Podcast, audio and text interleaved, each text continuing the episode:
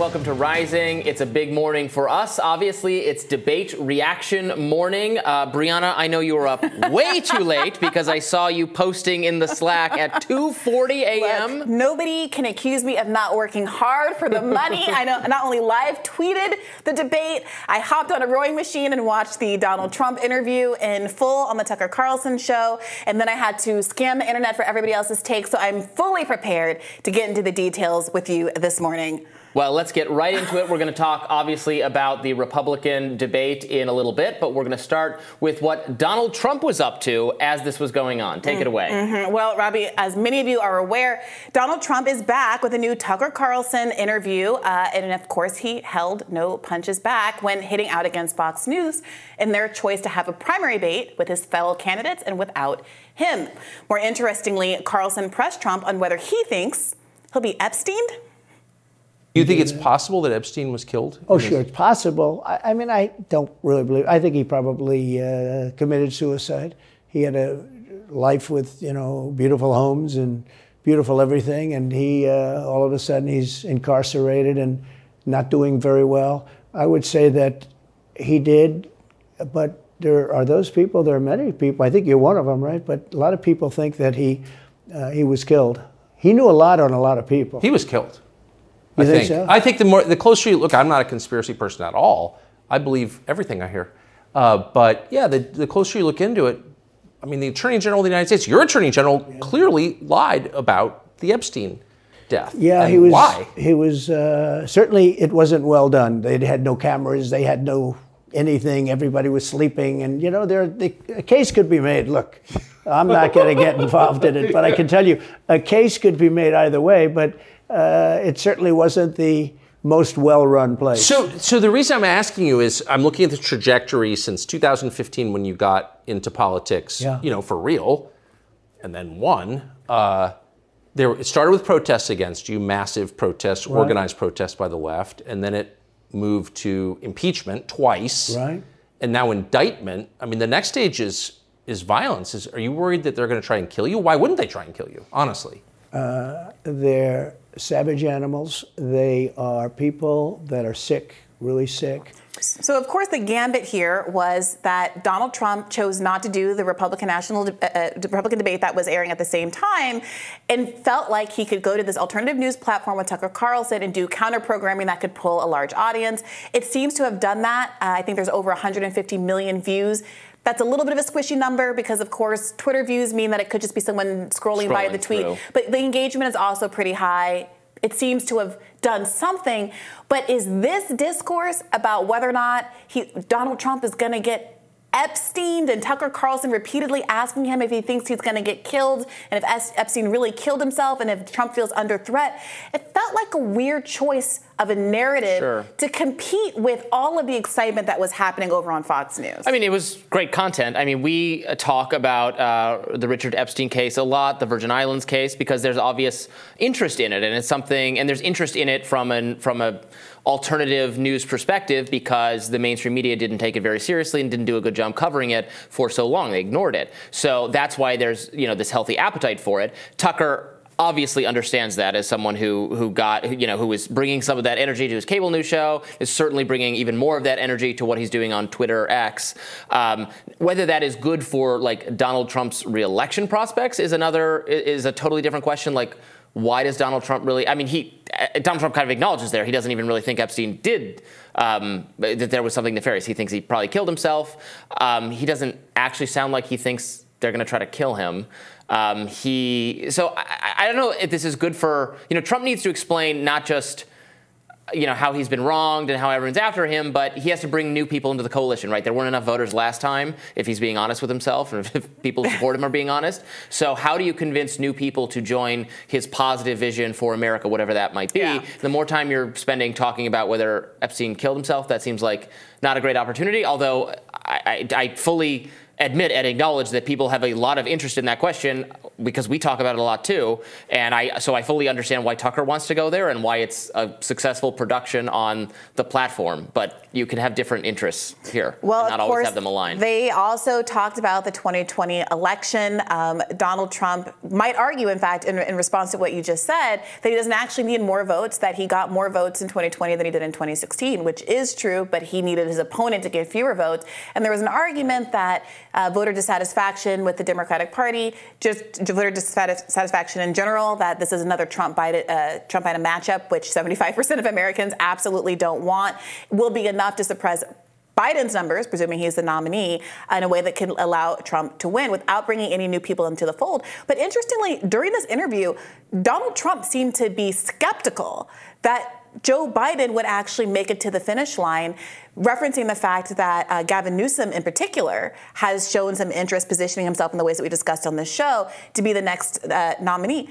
And even said that he likes and has always gotten along with Gavin Newsom. I think we have that S O D actually. Let's uh, let's go ahead and play it. And the reason is because crooked Joe Biden is so bad. He's the worst president in the history of our country. I don't think he's going to make it to the gate, but, you know, you never know. But he's a corrupt person, so corrupt that I took the name off Hillary. You know, I don't do two people at one time. I took the crooked Hillary and I made it, I retired the name. That was a good day for her. I bet she was very happy.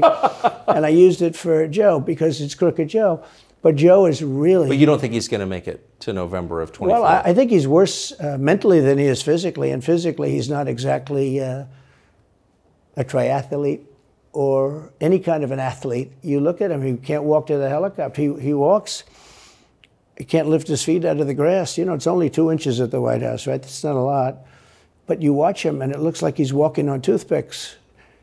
So, and then you see him on the beach where he can't lift a chair. You know, those chairs are meant to be light, right? Trump said his, his job isn't beach. Not beach. Yes. Barbie reference. Yeah. Fantastic. So, look, oh, oh, what do you make of this? I do think it's reflecting a widely held concern, including among Democrats. And I, I would tend to agree with Trump. I don't think the beach is Biden's best look. But is this what you expected out of this interview? Yeah. He has to say, and Trump obviously wants to point out that it's A, a physical and a mental problem for yeah. Joe Biden, not necessarily just an age problem, because Trump has the same age problem. Yeah. He's also quite old, yeah. so he doesn't want to make it about age per se, which he, he does, which he clarifies that whenever it's it's brought up. Um, look, this is a you know this is a moment where uh, Joe Biden is facing a lot of scrutiny for a variety of reasons, including the Hunter Biden stuff, which you know as you pointed out, the kind of the the, the genie's out of the bottle on that one. Um, with respect to even mainstream media coverage mm-hmm. of it. And that's going to put potentially Joe Biden in a very perilous position. And obviously a lot of even so many polled Democrats are not thrilled about him being their standard bearer. Um, but I mean, the, the way the way the trajectory of things looks like he will, in fact, be the nominee, and that Trump will, in fact, be the nominee if it comes down to a vote.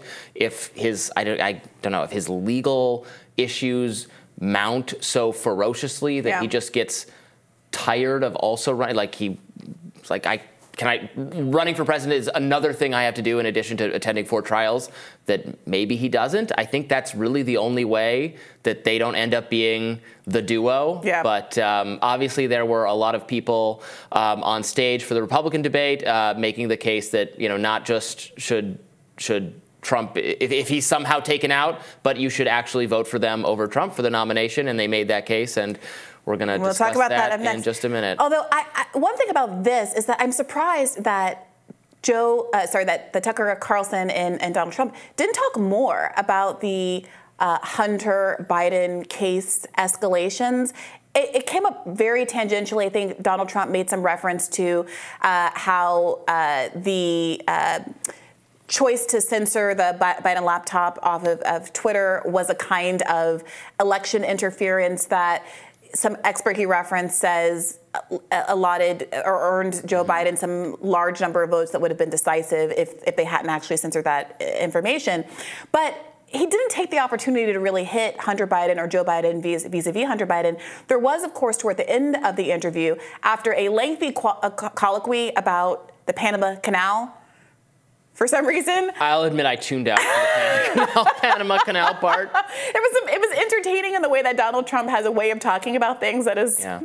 weirdly entertaining. But they finally got back on track to, in the last third of the interview, talking about, of course, today where he is going to submit himself at the Fulton County uh, courthouse for his mugshot and the charges against him. And Donald Trump reiterated a lot of the um, election I, election denial claims that he's done so far, and characterized the indictment against him as uh, about him, you know, they're, they're trying to make it illegal for me to say, to investigate whether or not I won the election. They're trying to make it illegal for me to say, to contest the result of the election in the same way that Stacey Abrams did, in the same way that Hillary Clinton did. And there was some frustration I saw among, I guess, liberals in the media, generally speaking, that there wasn't any pushback at all from Tucker Carlson, not to say you're wrong necessarily, mm-hmm. but even just to say, to well, what about the, the actual charges that are being right. put against you in terms of the election interference charges, the fake slate of electors, the conspiracy charges right. here? Yeah, uh, I think that was uh, sort of a missed opportunity, and uh, you know, we, we would like to hear, even because he, Tucker's a, a friendly um, sure. uh, qu- question asker from this perspective, so it might be refreshing to hear someone who, you know, is is in, on some level rooting for Trump or yeah, rooting a for a lot of policies questioner. rather than a Caitlin Collins, and yeah. see how he responds to that. Because Trump is gonna have to respond to these charges meaningfully at some point, and so if the argument is, well, I don't want to give my legal, legal strategy, strategy away, away, just like my tax returns or something, I can't. Well, I can't. I'm still in a in a in a tizzy with the I R S, so I can't I can't show you that. Right, sure. Yeah. But it did it did feel like a little bit of a missed opportunity, and I do wonder if it, at some point the audience is going to get tired of him saying the same mm. pat lines, which increasingly are being seen as untrue as the media is being forced through these indictments, engage, engaging with a bunch of new material that I know the conservatives haven't really heard much before.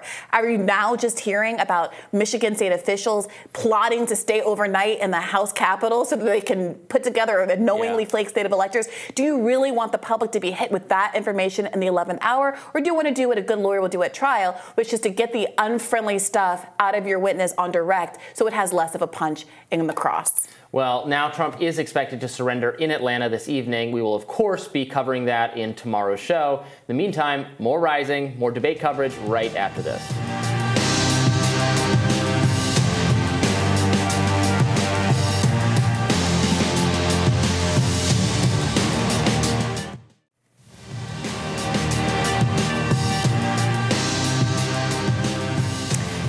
G O P candidates sparred last night in the first Republican primary debate held in Milwaukee. All eyes were on rising newcomer Vivek Ramaswamy, whose meteoric rise in the polls has rocked the dynamics of the race. Former New Jersey Governor Chris Christie took a jab at Ramaswamy early on, comparing him to Barack Obama. Let's watch. I've had enough already tonight of a guy who sounds like ChatGPT standing up here and... The last person in one of these debates, Brett, who stood in the middle of the stage and said, "What's a skinny guy with an odd last name doing up here?" was Barack Obama, and I'm afraid we're dealing with the same type of amateur standing on stage tonight. Come over and give me a hug. Give me a hug just same, like you did to Obama. The same type of amateur. And, and you'll help elect me just like you did to Obama, too. Give me that the same hug, type of amateur. Got, hold on, hold on. Now, Ramaswamy expectedly came out swinging with a number of jabs at the competition, but perhaps tonight's most talked about moment came when he said this. Let us be honest as Republicans. I'm the only person on the stage who isn't bought and paid for, so I can say this. The climate change oh, whoa, agenda whoa, whoa, whoa. is a hoax. Oh, the climate change ridiculous. agenda is a hoax, is and we have to declare independence for it. And the reality is, the anti-carbon agenda is the wet blanket on our economy. And so the reality is, more people are dying of bad climate change policies than they are of actual climate change. Governor. Polling resource organization Navigation Research found that Ramaswamy's comment did not track well. Their independent dial on participants' attitudes dipped across the board, particularly among women. Here to break down more from last night's debate is conservative political strategist Shermichael Singleton. Thanks for joining us, Shermichael. Hey, guys. Thanks for having me. Yeah, great to have you with us. Uh, what was your overall impressions of how the various candidates performed last night? I mean, look, I'll start with Vivek. I mean, I think he made his case uh, that he is an anti-establishment outsider, and the establishment wing of the party doesn't want him uh, rising. I think that's compelling to a certain uh, sector of the Republican base. But I think overall he showcased that he really lacks in some serious areas, specifically foreign policy. I mean, I don't think uh, he showcased a command in terms of the Russia-Ukraine invasion. I don't think he showcased a command on the Russia-China alli- uh, alliance and what that means and the implications for the United States and NATO allies, specifically the Baltic states. And so, I mean, he, he was fun. He said a lot of really exciting things. He came with a significant level of energy. But in my opinion, he showcased himself to be someone who is just not a serious candidate on serious issues. What about Ron DeSantis, who, you know, has been other, the, the front, the not the front runner, because that's, that's Trump, who wasn't there last night, but has been, you know, the second place person for a while, although Ramaswamy's right on his tail and is actually ahead of him in some polls. Um, I, I thought his performance was fine. He actually didn't really get a chance to get in the fray a lot. Um, there wasn't as much attacking him maybe as he expected, and so he didn't hit back enough. In the in the if you chart like how much time each candidate got to speak, he was in, I mean, it was kind of difference of like seconds, but he was in fourth place. You know, despite you, he he talked less than you might expect him uh, to have done or been able to. What did you think of his performance? I mean, I was actually surprised that many of the other candidates didn't go after Ron DeSantis as aggressively as they could have. I mean, the guy is number two. And if you're polling at two or three percent, Trump isn't there. And so the base just doesn't want you going after Trump either way, even if he was there. So for me, I would have probably advised my candidate to, to really try to make a distinction between themselves and Ron DeSantis. No one really did that. And so I think for DeSantis, his numbers maybe will move up a, a percentage point or two. But I think largely speaking, he's going to remain in that number two position. I just don't think a candidate attacked him enough or draw a significant enough a parallel between him, maybe some of his policies that may be unpopular in a general election. I, I think there would have been some opportunity to talk about how DeSantis going against Biden on the abortion issue uh, could jeopardize Republicans down ballot. None of those things really came up, and that surprised me. So I think Ron did fairly well. He maintained. He didn't say anything crazy. The only thing, Robbie, I would say about Ron, he has to work on being more charismatic, man. That awkward smile to me just doesn't get it. Well, Shermichael, you mentioned that uh, nobody really uh, raised the electoral issues that come along with some Republicans taking such a hard line on abortion, bringing up the idea of a federal six-week abortion ban. But Nikki Haley did exactly that, and I think to some positive effect. She, when asked the question about whether or not she would support a federal abortion ban, said that we have to level and be honest with the American people, that you would need a sixty-senator majority to beat the filibuster on that, and that we haven't had forty-five um senators that were so that conservative on, on the uh, abortion issue in many years. And so we should come together and, and grow consensus around or uh, pick, design policy around the consensus issues, which she described as ending late-term abortions, which I would argue it's not real, but never mind, and, and things like that. There was some chatter back and forth on the stage, but she did seem to really recognize that there was a play going on for electability in a general election that not everybody on the stage recognized. What do you make of her debate performance? I mean, I think Nikki actually did a very, very good job. She showcased a, a solid uh, understanding about foreign policy, being a former U N ambassador. Uh, she showcased her understanding of economics and, and what the average voter is thinking, being the former governor of, of South Carolina. And I think she's right. I mean, let's remind the audience of, what is it, Wisconsin, I believe, with Janet Protasewicz, uh, the Democratic uh, state Supreme Court justice who won because of the abortion issue. You can think about states like, I believe, Arkansas, where you saw what eighty plus percent of counties that went for Trump about a year ago voted with Democrats to not have stricter abortion uh, laws. This is an issue that really galvanizes Democratic voters, particularly young voters, particularly women, even independent uh, swing voters who may teeter left to right, do not and will not vote Republican if the abortion issue is on the ballot. And I think we've seen that across the country. I mean, I, I just had a fundraiser about two months ago uh, for House Republicans, and I talked to many Republicans and their staffers about this particular issue. And without going into the details, many of them hoped that abortion will not be a top issue next year, because if it is, it is going to be problematic for Republicans. Yeah, everyone else also kind of ducked the question. Very few people were willing to directly say ICE would support a six-week federal abortion ban. But stay I don't with blame Haley. them, Bree. I don't blame them. Yeah. Well, stay with Nikki Haley for a second. You you referenced earlier in response to Robbie's question that you felt that Vivek Ramaswamy was not especially strong on foreign policy. That didn't seem to be the read of the audience. And in an exchange between Nikki Haley and Vivek Ramaswamy, where she accused him of not having enough experience with respect to foreign policy, she might have won in the room. But it does seem like what is missing among all the presidential candidates, except for Vivek Ramaswamy and maybe Ron DeSantis, is an acknowledgement that there is a significant appetite among Republican voters for a sort of isolationist approach to especially the Ukraine war, but generally speaking. So what do you think the other candidates can do to negotiate this reality, because they don't seem to be willing to lean in and listen to the public's interest in not funding forever wars, not funding proxy wars against Russia, and instead using resources here to take care of people at home? I mean, look, that, that's a that's a fair point. I mean, we've seen the polling data over the past couple of weeks that most Americans, not even Republicans, Democratic voters, independent voters are, are sort of being fed up, if you will, with the significant amount of money we're sending over to Ukraine. Most people just don't understand. I'm thinking, why in the world have we sent over one hundred billion dollars uh, to what's going on in a foreign country that I'm not even familiar with? Most people never even heard of it prior to seven, eight, nine months ago. And so I think that's a valid critique, but there is a reason uh, why we're sort of in the midst of this proxy war with, with Russia. We do have interest in that part of the world. And I think uh, Democratic and Republican candidates alike need to be very detailed, nuanced, in explaining why that is important to America's global interests. With that said, if you look at the polling data on this, Bree, to your point about Republican voters not wanting uh, candidates to uh, adopt the position of supporting Ukraine, that's Donald Trump's lane.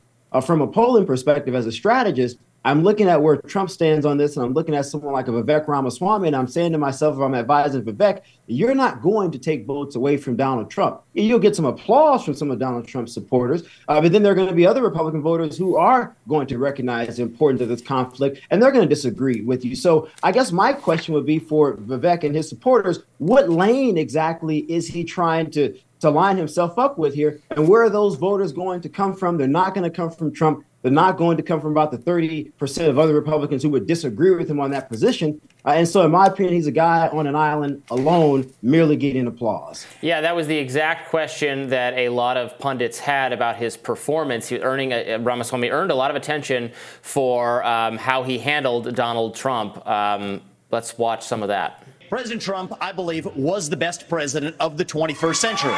It's a fact. And Chris Christie, honest to God, your claim that Donald Trump is motivated by vengeance and grievance would be a lot more credible if your entire campaign were not based on vengeance and grievance against one man. And if people at home want to see a bunch of people blindly bashing Donald Trump without an iota of vision for this country, they could just change the channel to M S N B C right now. Yeah, so, Shermichael, this is the question. If Donald Trump is the best president of the twentieth century, twenty-first century, why is Vivek Ramaswamy running? Well, that, that that's my thing. I mean, it's like, is this guy chasing a shadow here? Or, uh, Bree, is he running for second place? And I, I suppose if he's running for second place, although he's publicly stated there is no way I would consider uh, a V P nod. Come on, that, that's not realistic. If, if the nominee says, hey, I'm thinking about selecting you. I've been through this process with three presidential candidates. I worked for the Trump administration. Most people are going to say, well, you know, let me let me think about it. I mean, how serious uh, is this consideration? And so, again, I'm not exactly sure what Vivek's long-term game is. Maybe he's trying to build name I D. Uh, maybe he'll set up his own political operation in a few months once he dro- drops out of this race. Or, as I stated, maybe there is a hope that Donald Trump will consider him to be a running mate. I would hopefully disagree that the president, former president wouldn't do that. I don't really see what Vivek would bring uh, to the table. Donald Trump has that lane covered. He needs someone that can pull in swing voters because this is going to be another very, very tight race. You're looking at a difference of, what, eighty plus thousand votes well, who would that across be? four or five states. Uh, so, so that's the way I see this. In your estimation, who would be a better running mate for Donald Trump to pull in swing voters? I would look at someone like Nikki Haley. Re- Republicans, Bree, have to regain some level of trust and confidence with women, particularly independent voters. When you start breaking down some of those cross states and you look at the math, uh, Pennsylvania, Georgia, uh, Iowa, Arizona, et cetera, you're looking at differences of sometimes fifteen to twenty-five thousand votes. Sometimes the differences are a lot larger depending on the state. Uh, but if I'm looking at that calculus and I'm looking at some of those precincts where that Trump won in sixteen, that he barely lost in, in twenty twenty against Biden, I'm asking one fundamental question. What will it take to get those people to come back to our side? The economy is going to certainly help. I think this proxy war with, with Ukraine, Russia is going to help for a lot of people. Crime is going to be an issue for a lot of people. But if the abortion issue comes up, some folks are going to say, you know, I just don't know if I can stick with Trump. Some of Trump's pronouncements about individuals in politics, generally speaking, people just do not like. They see he has a lot of character flaws, as many voters have described it. So you need someone to sort of calm down some of those concerns from voters. And I think having a woman, particularly a woman who I think is more so on the middle of the abortion issue, would be a strategic uh, move for the former president, and it could help him uh, regain the White House again. Mm. Well, we'll see about that. I noted that there was a commercial with South Dakota Governor Kristi Noem during the debates, who seems, to my mind, a potential likely V P choice, um, regardless of who the nominee is, even if somehow is, is someone other than Trump. Shermichael Singleton, point, thank you Robin. so much for joining us. Thanks so much, guys. A pleasure to be here.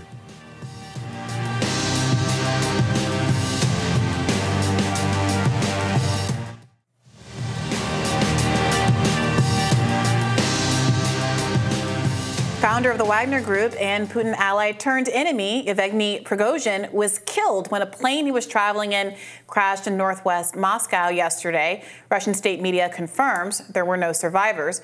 Prigozhin, once one of Vladimir Putin's closest allies, formed the private military Wagner Group in two thousand fourteen as a proxy to support Russia's objectives in the region.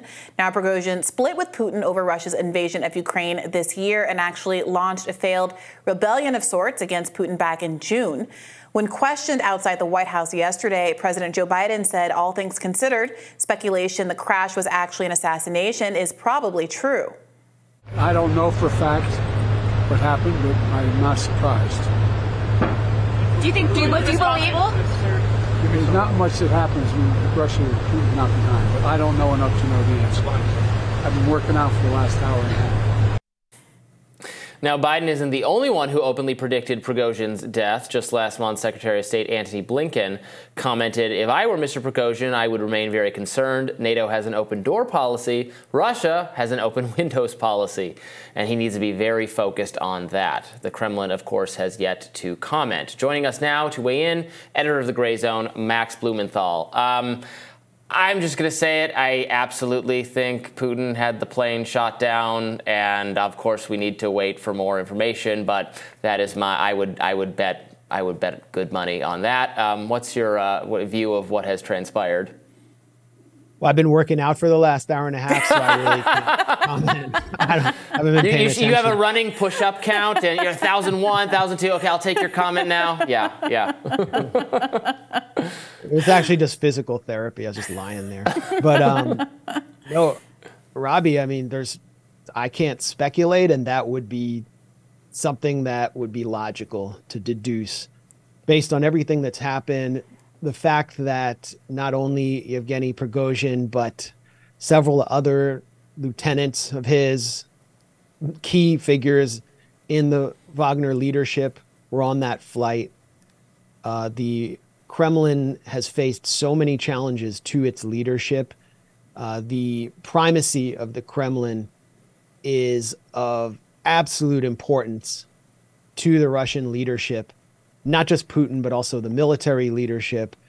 And the collapse that we saw of Russia in the nineteen nineties came about through the erosion of the Kremlin's primacy. So here comes a major threat to the Kremlin's leadership from Prigozhin, a longtime business associate of Putin from Putin's days in Saint Petersburg.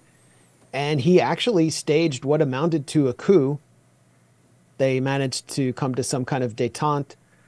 And throughout the last few weeks and months, we could have imagined that the uh, Russian intelligence services and the Kremlin itself were looking for the right opportunity to head off this rogue element. No country would allow uh, an element like that to function within its realm. However, there are many other people and elements that might want to kill him, from mafias to uh, Western governments to the Ukrainians. Uh, Prigozhin was returning from Africa, where the Wagner Group is bolstering the popular coup governments in Burkina Faso, Mali, and Niger, apparently.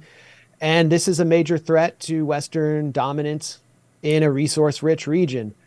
So I can only speculate, but I can also tell you that Telegram channels that are pro-Kremlin uh, or very and very supportive of the war effort, Russian nationalist channels, Uh, some of them are celebrating what took place, well, and does... hearkening back to comments by Putin when he said, "There's one thing I cannot forgive, and that is disloyalty." Well, help us understand what happens next, because as you pointed out, the Wagner Group has been really instrumental in some of the biz- biggest successes for Russia in the war in Ukraine. And as you just uh, referenced, in uh, bolstering, supporting some of these popular coup governments in Western Africa. Before the coup attempt, um, the perception was that it was this kind of significant asset for the Kremlin, insofar as it was described to me by an expert as a as a group that doesn't do anything without the Kremlin's control, but still has plausible deniability and is able to be this very effective pseudo-independent arm of the Russian government. What happens now to the Wagner Group, generally speaking? Can it continue and be useful and successful for the Kremlin going forward with just different leadership, or is it over? Well, the plausible deniability has been gone for some time following the abortive coup by Prigozhin. Putin announced that the Kremlin or the Russian state had been sponsoring the Wagner Group to the tune of over eighty billion dollars. That was after he denied any involvement with Wagner. Uh, now I think the relationship between between the Russian state and the Wagner Group will deepen and intensify. There's, of course, a second line of lieutenants behind Prigozhin. Uh, so I think Wagner P M C will continue on. Any of these Western uh, think tank experts who are saying it's gone, uh, it can no longer function, should not be listened to. Uh, but it will be a tool of the Russian state to carry out Russian operations, soft and both soft and hard power. I mean, they do propaganda, information operations out of the Ivory Coast in Africa and other sensitive areas. And it's funny to me. I can't go on without noticing how Prigozhin is being portrayed in Western media now. It's as if he's Solzhenitsyn or uh, Tolstoy or something, that he's yes. just his only crime was writing some satirical novel about Putin. Uh, he was referred to as a dissident by the New York Post. And if you watch closely, Nikki Haley was openly lamenting his killing as though he were some uh, brave political activist who'd been thrown out of a window. Um, and that is not the case. This yes. is someone who, uh, if you look at what happened to the Oath Keepers, these oct- septuagenarian Oath Keepers on January sixth, this is a figure that very few countries would tolerate in their midst. Right, and I think you're correct to bring up, you know, if we recall sort of the um, the mainstream media coverage of of of the of the march, of the Wagner Group's march, um, uh, challenge to Putin, it was very um, a very breathless, very oh, this is the moment everything falls apart for Putin. Similar to the whole, you know, Ukraine is just about to win the war against Russia. That that sort of very hopeful, wishful thinking accompanied a lot of how the Wagner Group was being described, I think, by uh, by. By, by mainstream media. So this is a, it, it, given again, given that I, I do suspect um, Putin had him taken out here, that's kind of, it's kind of a blow as well to the mainstream narrative that, uh, that, that Putin is so weak and is about to be taken out of power and Russia's about to be defeated by Ukraine. Nope, nope, and nope. Yeah, completely. When, when, when Prigozhin launched his march north toward Moscow, the main, the corporate media, it was one of the few times they broke away from their weekly Trump indictments. It was like the only thing that could get them mm-hmm. to break away. And you could practically feel from here in Washington along the K Street think tank corridor, a collective orgasm as Prigozhin's march continued. Then when it stopped, as I expected it would, and negotiations took place, and the Kremlin began to assert itself, it was coitus interruptus for the arms industry-funded, lanyard-wearing, beltway think tankers who exist to fantasize about Russia returning to the nineties where it's balkanized and oligarchs are suddenly taking control of its resources and selling it off and shipping away state assets to the West. So the elimination of Prigozhin serves, obviously, the Kremlin's interests and and cuts against the agenda of balkanizing and weakenizing Russia by uh, undercutting its centralized economic and political model. And so if you look at who benefits, I would say the Russian state benefits. That doesn't mean that there aren't other inter- interests involved or other elements who might want to create more friction between Putin and Wagner. I'm just speculating, but I mm-hmm. think it's I, th- I think it's pretty obvious who benefits. I yeah. did see some speculation that the C I A or some American uh, interest might have been involved. How likely do you think that is? Is that just kind of wishful thinking? Well, it's just weird after the Prigozhin's march that everybody from the Atlantic Council or former C I A director David Petraeus or Tony Blinken himself were fantasizing about him being thrown out of a window or thrown off a balcony. Uh, they were basically trying to portray Putin as some mafiosi thug uh, with dirty hands. And yeah. at the same time, I mean, the fan- the fantasy, could that have been a threat? Who, who's to say? Hmm. Uh, Putin has uh, announced today that Prigozhin played an important role in Ukraine, um, that they had worked together in business and they were friends at one point. He announced an investigation. I mean, you you kind of have to do that. It's not like he's going to come yeah. out and take credit and say, uh, you know, F around and find out, bruh. Yeah, I bet he's uh, he's really going to shed some some tears, some some big uh, fat crocodile tears at that funeral. Uh, Max Blumenthal, thank you so much for joining us. Yeah, I just want to say, though, I'm speculating. Prigozhin's sure. death had been predicted or uh, we, he was pronounced dead in twenty nineteen after a plane crash. So all mm. of every this entire discussion could prove untrue at some point. Just yeah. want to like, just want to give myself a caveat there. Fair enough. But thank you for we, having me. Fair enough, and we appreciate the uh, you know the hesitant uh, tone. We're all reporters. You know we want to not be sensationalist and uh, make sure viewers get the truth. Thanks very much. Appreciate it.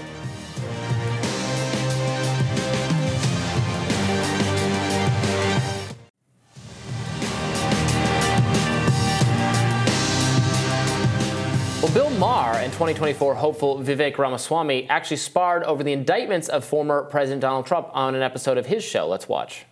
I need you to find me eleven thousand seven hundred eighty more votes. Now, that alone, if I just had that, wouldn't that be a case? I what? need you to find me, he's saying and, to and the... And they didn't do it, right? But that... Oh, so, yes, so, I tried so to rob is, a bank the what, other what day, law, and I didn't is, get the money. What law... I mean, here's where I'm at. What, Not every bad judgment or every bad act is a crime. Oh my God. What law did that violate? He's the president. What law did that violate? T- uh, probably the oath of office that he took when he would that's, that's defend not, the United States. That's not what is something more essential. I mean, George Bush violated the oath of office what is more, when, he sent, when he sent troops to Iraq. This is why we vote people out. That's how elections work. I know, but... So I, I think would, that's the fundamental difference in how we do things in the United States, where well, you're taking deeply held judgments that you disagree with. Great, go to the ballot box no, and vote. That's how we do things in the United States of America. Which you is exactly what, what exactly what he's on trial for. So there are a number of laws at issue, and anyone who reads the Georgia indictment can discover what those are, including uh, prohibitions against uh, solicitations to commit election fraud and the like. Moreover, I think that Bill Maher did a disservice to the argument because, in fact, there is a lot more than what was right. on the Bill Raffensperger call. There is evidence of a conspiracy headed by Donald Trump to have various election officials in seven states across the United States of America knowingly put together false states of electors that not reflect the democratic will of the people in those states that said, despite there being no evidence of fraud or that Trump had right. duly won the election, that he had won the election. The John Eastman memo, John Eastman, who put together this plan, said that he knew those false states of electors would be, quote, dead on arrival. He did not believe that they were actually accurate, true, or would hold up in the court of law. However, the plan was not just to have the slate of electors Senators carry the day. The plan was that the, the, the confusion, the ambiguity on the day that the slate of electors would be submitted would be sufficient to justify Mike Pence sending those slates of electors to the, the sending the, the vote to the legislatures as the Constitution permits when there is genuine ambiguity, so that the legislators can decide the outcome of the election, knowing that the the legislator count meant that Donald Trump would still win. Right. What, what Vivek got right in that exchange is that violating the oath of office is, in fact, not a crime. If that's all it was, it would be, you know, a reason for sure. impeachment, which is what they actually did. Sure. Um, it, it, I, the call itself, I, you know, obviously we have to wait to see what kind of defense Trump yeah. mounts. If he mounts a, you know, that wasn't an act, a request to find votes I didn't believe existed, but votes that I had been told had not been counted.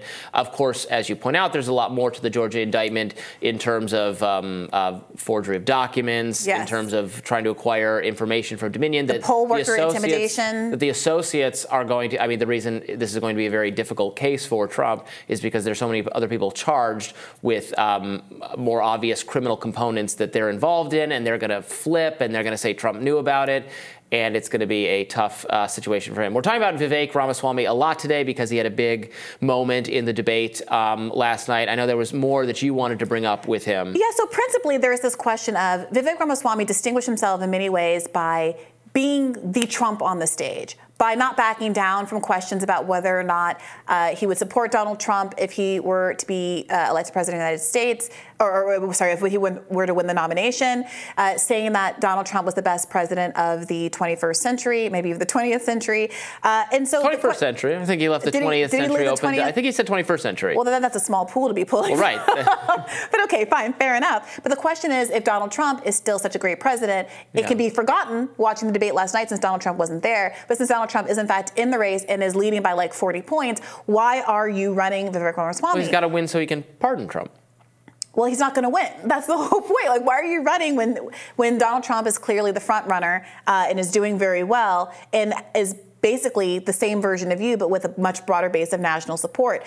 And so what became really interesting during the debate is the same kind of ire that you saw from uh, Bill Maher there was expressed by several folks on the debate stage in a way that I think went beyond the the Ron DeSantis memo that told him, the super PAC memo that told him to go after Vivek Ramaswamy. It seemed to be a kind of organic frustration that came out of the statements that Vivek was making on the stage, not just related to his defense of Trump, but generally speaking, a kind of a mood and attitudinal choice that he was mm-hmm. making, and also some statements that he made that were patently and provably contradictory to things that he had made in the past. And it did seem like people were bristling at the idea that he pay, plays potentially fast and loose with the facts. And I, I want to go through a, a couple of these. One of the most uh, notable moments, a ding by Chris Christie, which had Vivek Ramaswamy quiet for the next twenty or thirty minutes of the debate in a notable void, was that he accused him of stealing Barack Obama's line from two thousand eight about how he was a, a skinny guy with a weird name on the stage. Can we play that clip? Mill worker's son who dares to defy the odds, the hope of a skinny kid with a funny name who believes that America has a place for him too. So Vivek Ramaswamy really did say, like almost verbatim, what Barack Obama said there. Is that a crime though? Who cares? Wait a minute. Uh, um, what's his name? Uh, Chris Christie calls him out on this. And he says, you know, you're you're telling everybody else here that we have canned lines and that we're giving old Republican Party lines that nobody cares about, which I think is a legitimate criticism of Vivek Ramaswamy. They are they were doing stale, rehashed lines.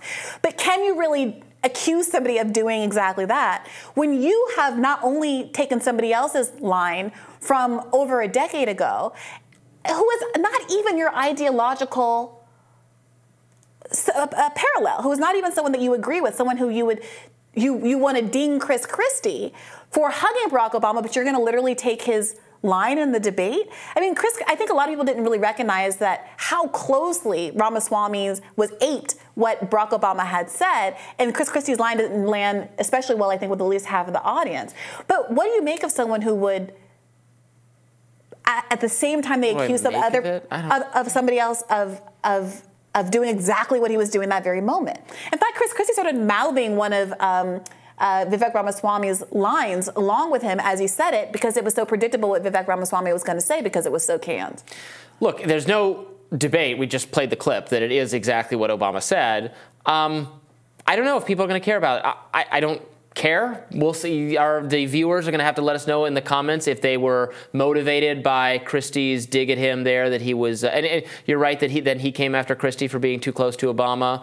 Um, I, I don't know. I don't know that it really matters. Um, You know, Obama was also a like very charismatic and successful political performer, regardless of what you think of his policies. So, you know, modeling himself in that way is not necessarily such a, from a tactical standpoint, is not a crazy thing to do. It's not a crazy thing to do, but it's a really odd thing to do when you're talking about running as a very different kind of candidate than Barack Obama. It also reads to me as really inauthentic. What, you, you don't have your own personal story? You're just going to ape mm-hmm. somebody else's? Here's another example of that. He said that his parents came here forty years ago with no money and used this uh, to say something about uh, the American dream uh, and how, I guess, America is a great country at the same time, of course, that he is advocating for from a policy perspective, cutting a lot of the social benefits that make people want to come to America and thrive in America in the first instance. Specifically, he wants to end the L B J uh, Great Society programs, including Medicare for All. All and Medicaid. But what people is interesting to me... People come to America to, me, to take advantage of our great social safety net programs? I mean, that's not... It, they do, but that's not my point. The point that I'd like to make is that he was lying about his parents and how much money they had they, when they came to the United States. So he described his parents as coming here forty years ago with nothing. It's a quick hop, quick uh, hop, skip, and jump to his Wikipedia to, to find out that his father was a graduate of the prestigious, both of his parents, of prestigious universities in um, India, worked as an engineer and patent attorney for General Electric, while his mother was a graduate of a uh, Mysore Medical College and Research Institute and worked as a geriatric psychiatrist. In so India. He had two professional, um, w- well-to-do parents in India. He comes from a Brahmin caste, the highest caste in India. There's no indication that they were anything less than upper class, uh, middle class, m- maybe potentially upper middle, upper middle class or affluent See, in India. I mean, we don't know. Well, in India, but, sure, but when they come here.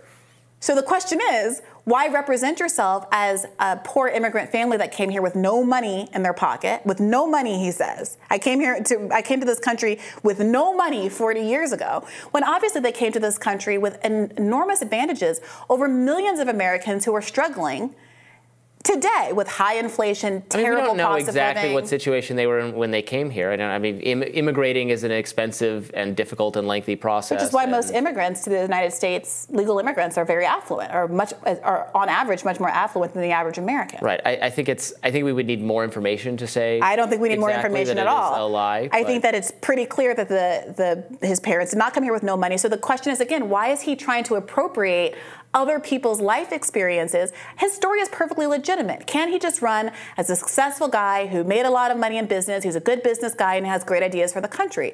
Why do you need to do this cosplay where you're pretending to be Barack Obama or alternatively pretending to be somebody else's working class migrant family when that wasn't your your, well, your own story? Well. And then the last point, the last pretty obviously easy to fact check inconsistency that came up was this, was the, the moment about the climate hoax. So this was a widely covered. We talked about it in another segment. We played that clip in another in another segment. But he says that he didn't. Be, he said that the the, the climate change uh, was a hoax. There have been in the last few months recordings of him saying the opposite, that he does believe that climate change is real. Uh, and I think that we have the clip of him previously sounding very different than he did at the debate now. Climate change agenda is a hoax. Climate change is also real. Mm-hmm. I'm not denying the under reality of the underlying reality that global surface temperatures are going up, and in part due to human activity. Climate change agenda is a hoax. Well, I, I think he was what he said in the debate is that he thinks the some of the, the policy responses to climate change are more destructive than climate change itself. He did say that, that which is also deeply um, untrue. I don't Estimates are about two million untrue. people have died from climate change globally in the last, I think, uh, ten years or so. Right, but we're all lifted up by the energy production and the I mean the, the fewer right. people die from. But Robbie, that's not climate. the question. The question is, do did more is, people? Who were the two million people who died from climate change policies? Whatever those are, as compared to the two million people who have died. It's all the people who don't change. die because we live in a more affluent, more technological but that's society not what he said. because of the. Well, that but is that's exactly not what he what said. Talking about. He said more people die from climate change policies than from climate people change. People die of poverty when they don't have access right. to. Right. Well, he can make that argument, but that's not the argument that well, he made on the exactly debate the stage. Argument he's making, but we'll that, leave that it is not. Up but wait, you. we can't leave it at that because I have one more point that I'd like to make. No, we got to leave it at that. The point that I would like to make is that uh, specifically the, the, the question I think that Americans have to deal with is if some if he is someone who is thrilling to the debate stage, near the political scene, who is quite obviously saying things within a couple of months that are very different from one thing or another. And in the face of a question, the specific question that they got about climate change is, do you believe it's man-made? And there was supposed to be a hand-raising question about it. The hand-raising questions are all, they're B S. They're transparently B S. Ron DeSantis was right to call them it because these things are more complicated than a yes or no answer, and it's it's it's ridiculous to force the candidates into doing those things. We could get to this more quickly if you would just. I, if I would just let you, okay, I will sit here silently while you list off your problems with Vivek Ramaswamy. Silently. I know that you have to wrap. I know that you have something to get to. There were a couple of points, a, a, a, thing, a bunch of important things that didn't come up in other segments that I think are important to talk about. Go ahead.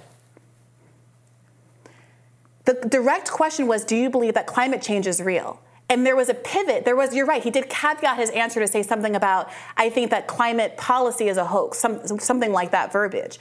But that, again, is an example of him evading a core truth. Do you think, uh, the, the core of the question, do you actually think that climate change science is real? At another point, as we just watched, he said clearly the answer is yes. He believes that there's that climate change is real and it's caused by human beings. Why is it that he can't give those kind of straight answers at the debate? And my only point is that I think that the frustrations that came out across the stage among the other people were not just that he's ahead and he's winning and that he's getting applause lines. That's legitimate to be upset about, but he did a good job in those things. But the fact that he's seeming to get away with what are lies, or at least dramatic inconsistencies with what he said before. And how long is that going to last before that bubble pops? Well, I'm genuinely, I don't know, and I'm genuinely curious to see what our viewers in particular think about Vivek Ramaswamy's performance and his views and his policies. So do let us know in the comments um, how much you like the guy, what your thoughts were, and we'll have more Rising right after this.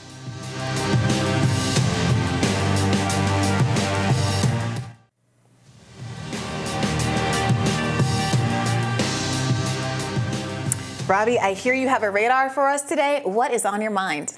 Well, Vivek Ramaswamy is clearly having a moment. An entrepreneur with no political experience whatsoever, the fast-talking Republican presidential aspirant has risen rapidly in the polls. Some of them he has even surpassed Florida Governor Ron DeSantis to take second place. Former President Donald Trump remains the runaway leader, of course.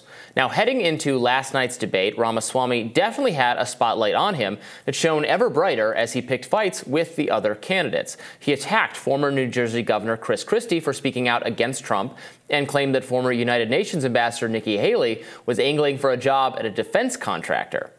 Ramaswamy frequently enjoyed the crowd's support, and some of his most popular remarks were grounded in libertarian and non-interventionist notions on foreign policy. In particular, Ramaswamy distinguished himself from every other candidate on the debate stage, with the possible exception of DeSantis, who hit many of the same notes, by refusing to co-sign the neoconservatism of his rivals.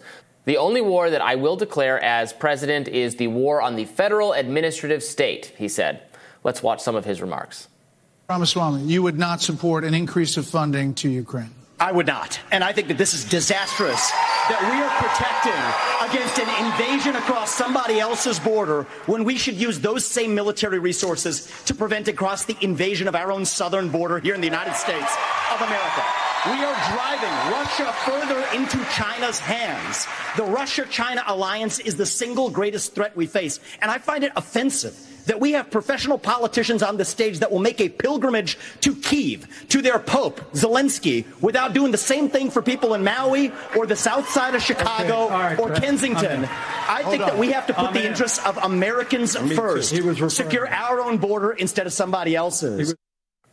Ramaswamy was adamant that he would not support additional military aid to Ukraine.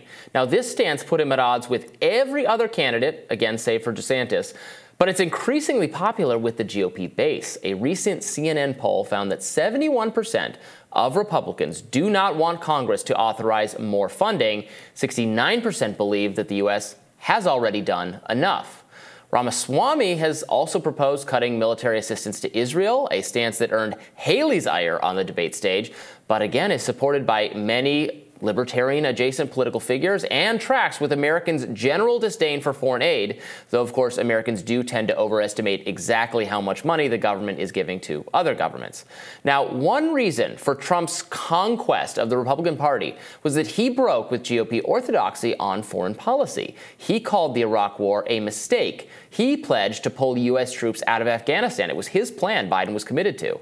These ideas were anathema to party leadership, though anti-war Republican candidates who preceded Trump, including most notably Ron Paul in two thousand eight and two thousand twelve, showed that non-interventionism was broadly popular among the base. The rank and file lost faith in Bush-era nation-building long before G O P leaders realized it, and Trump's successful run was a wake-up call. Though, of course, Trump did fail to pursue genuinely anti-interventionist policies. On the contrary, he, for some reason, installed former Bush administration official John Bolton as national security advisor. See how that worked out. Now, Ramaswamy seems poised to capture some of this same Trumpian energy.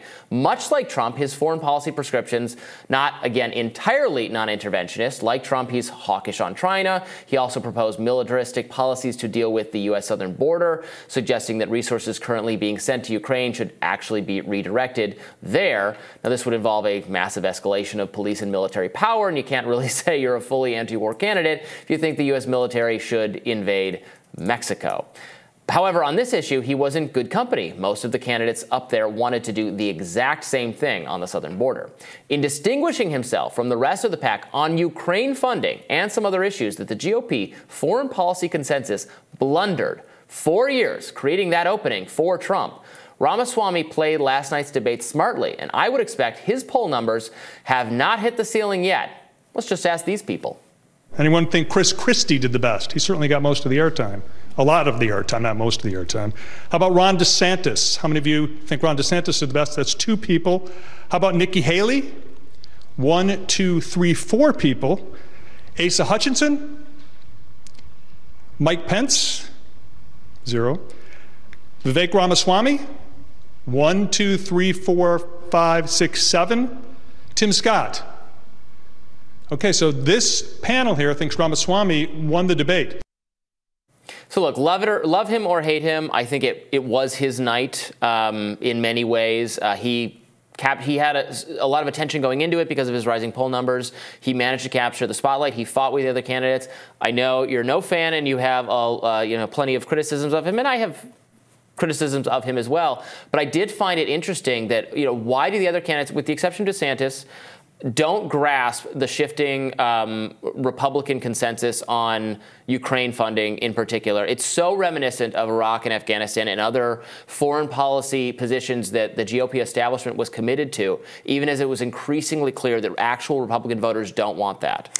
Yeah, I'm not sure. I don't think they don't grasp it. Let's say that. I think that they have some combination of a genuine ideological belief that it's necessary to fight this proxy war and also, as Ramaswamy said, a lot of them have personal investments in the military-industrial complex.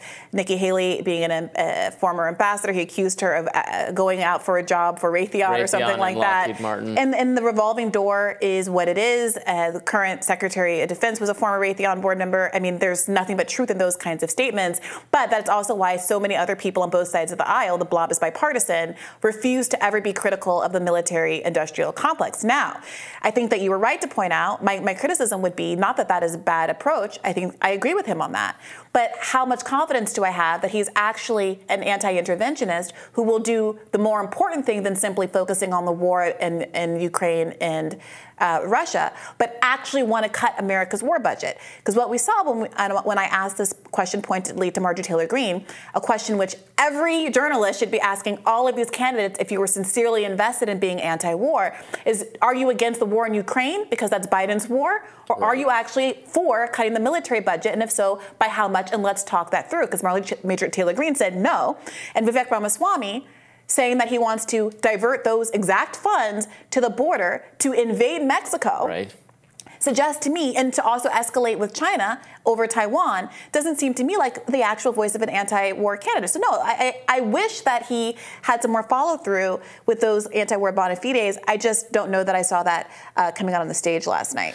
Right. And as I said in my radar, the his remarks about the southern border were well in keeping with what everyone else said up there. Um, I, I would encourage these candidates to think through a little bit more. I mean, does the federal government have the authority to actually like start a war on Mexican ter- territory? No. Again, without congressional approval? Do right. we want, if we're redirecting the, the resources sent to Ukraine, are we going to put cluster bombs in in uh, in uh, like along our own border? Again, for, for the we talk about the the potential catastrophe of people stumbling across those things a year later. So that's not a policy I, I would support, um, and I think they should think through it more.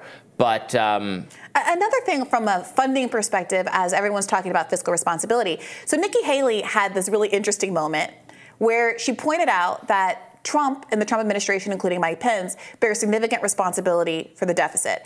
Now, I'm not the intended audience for that, but I did find that to be kind of refreshing mm-hmm. because liberals often point out that the Repu- uh, Republicans in office tend to run up the deficit and Democrats in office tend to run it back down. Um, and so she specifically pointed to uh, that Pence resp- responded, well, it was uh, we had to spend on the military, but only a small fraction of that was military spending. A significant amount, of course, uh, two point five trillion dollars of that was in the Trump tax cuts, which many people on that stage, one explicitly said that they would want to extend, mm-hmm. uh, putting a, an additional burden on the on the deficit. At the same time that there seemed to be broad support for cutting the Department of Education ostensibly to save money, when the Department of Education funding is only eighty billion dollars compared to the trillions well, of dollars that we're talking about with respect I to mean, the, ta- Republicans the tax cuts. Definitely want to do tax cuts. Um, Republican voters want Don't don't want higher taxes. So we're, we're doing tax cuts. The Trump tax cuts. Let's talk right. about what those are, though. These are tra- tax cuts, eighty-five cents of every dollar of which went to the top one percent. Yeah. On the Republican side, that's not an issue. But you're right that we well, can't. Republican voters don't care that the rich are getting the tax breaks no, no, and Repu- they're not again, getting a tax Republican cut. Republican voters want tax. I mean, they want a tax cut. Everyone I, needs to get a tax I, cut. I support a tax cut for the poor, but that's not what the Republicans have designed over and over and over again. They're okay. making poor people in America gamble, leverage their future so that the rich can get richer in the short term. Republicans Again, don't care about that. We're cutting taxes. But you're right to balance the budget. It, to, to do that, Nikki Haley was right that it, the Republicans have put no emphasis whatever uh, whatsoever on controlling spending, and that needs to be done. So Nikki Haley said a lot of reasonable things, including in that I'm, I'm glad she brought that up. And Republicans need to be held accountable for their failed promises on controlling spending. But then she's she's slagging Ramaswamy for saying that he would cut, uh, that he doesn't think Israel deserves special and above yeah, that's uh, military funding status. So how yeah. are we, if we can't, if we can't even reduce Israel to getting the amount of aid that just the other we give other countries, you'll never constrain spending. Yeah. You'll Look, never. So Nick, we, we got to cut the de- yeah, Department Nikki, of Education Nick, and everything else. Yeah, Nikki Haley is is no um, uh, and she's so champion out of step. here she's with this so sort of thing. Out of step I will say about Nikki Haley. I, let me just correct my numbers. Jeff Stein at the, the Washington Post specifically said that the, extending the G O P tax cuts would cost three point three trillion dollars. Eliminating the Department of Ed, Ed, Education uh, would only get you eighty billion dollars a year. All right, but, but, but we've got commerce, to, housing. We've got we can go. It, you can the, yeah. you can multiply eighty billion dollars times well, ten we'll and still not even get to I a trillion. Would, I would cut the defense bill uh, budget in half, and I would do a lot with entitlements, and I I, I could get us there. It's a it's a it's a, I can I but can that, shrink that's, that That's not the question. Down. You're not the one running for president, Robbie. Yeah. The people that are running for president are saying they want to extend the tax cuts for the rich at a cost of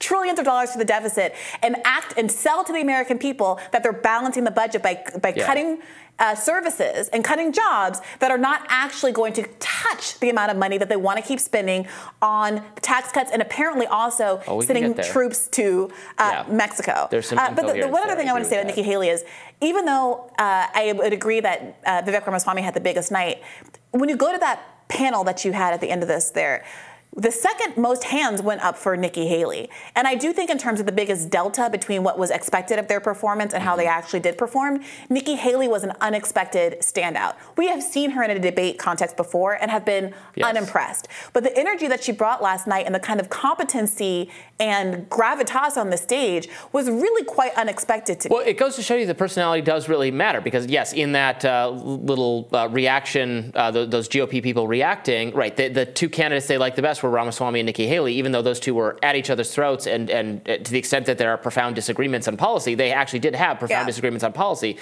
But you know, actual voters are a mix of having ideological notions and also who do I like, and what personality and energy matters. Yeah. And those two had that, and some of the others didn't. It's also that, worth noting that that panel seemed to only have two women in it that I could count, mm-hmm. um, and at least one of them raised their hand for Nikki Haley. Nikki Haley, I do think, was surprisingly strong on the abortion issue in a way that I think would make a lot of Democrats, yeah. frankly, comfortable voting for her. And if at the end of the day, Republicans' biggest concern is that abortion being on the docket will get Democrats who aren't that enthusiastic about Joe Biden out of their homes into the polls. Someone like Nikki Haley is a lot less scary than someone like Vivek Ramaswamy, Donald Trump, Ron DeSantis, who have been very aggressive about the idea of, you know, being who's great on this? Bans, on federal bans on abortion. Doug Burgum, who's a very almost throwback, stereotypical, I think, conservative, the uh, governor of North Dakota, brought out his pocket constitution, said, sorry, there's nothing in here that allows the federal government to have an abortion policy, so this is going to be a states issue. It's all going to be states issues. So it's, for this libertarian, it was delightful. I think it was a really um, nice moment. I forget who it was that responded to him saying, "Actually, this is a moral issue." Was it? Was Pence. it? Was it? It was Mike Pence. It was Pence. Yeah, yeah. That that is the fundamental, and this is what liberals have been saying for the long time, and left has been saying for the long for Every a long time. Every issue is a moral issue. You, no, no, no. That's not what it's going to say. It's going to say this: you can't say everything is states' rights as an excuse to overturn it on a on a federal level, and then say you want to yeah. pass a federal law banning things in the states. You cannot have it both ways. Either you care about freedom. If who was it? Vivek Ramaswamy that said the most effective um, uh, government in the world is the nuclear family, or the most effective way to manage things in the world is the nuclear family. Well, Well, let families make their own decisions. Don't let Washington do it. Yeah. Uh, amen to that. More Rising right after this.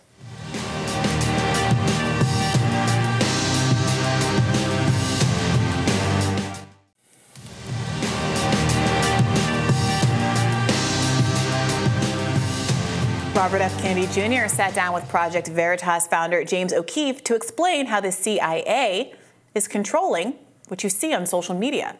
And even journals like Smithsonian and Smithsonian and um, National Geographic, Nature, um, the Washington Post, the New York Times appear to be uh, compromised by the C I A. We know from the from the um, Twitter files that both the F B I and C I A were operating portals within the uh, Twitter and Facebook that allowed them to manipulate information and to de- to deplatform people and to, you know, silence certain people that they didn't like in those in the social media. Operation Mockingbird was a an operation to compromise American journalists. There were uh, some four hundred uh, editors, journalists um, from the, you know all the largest publications. The New York Times had been compromised. Um, The Washington Post was basically... What do you mean by compromised for people who... Well, they were functioning, the high-level people at those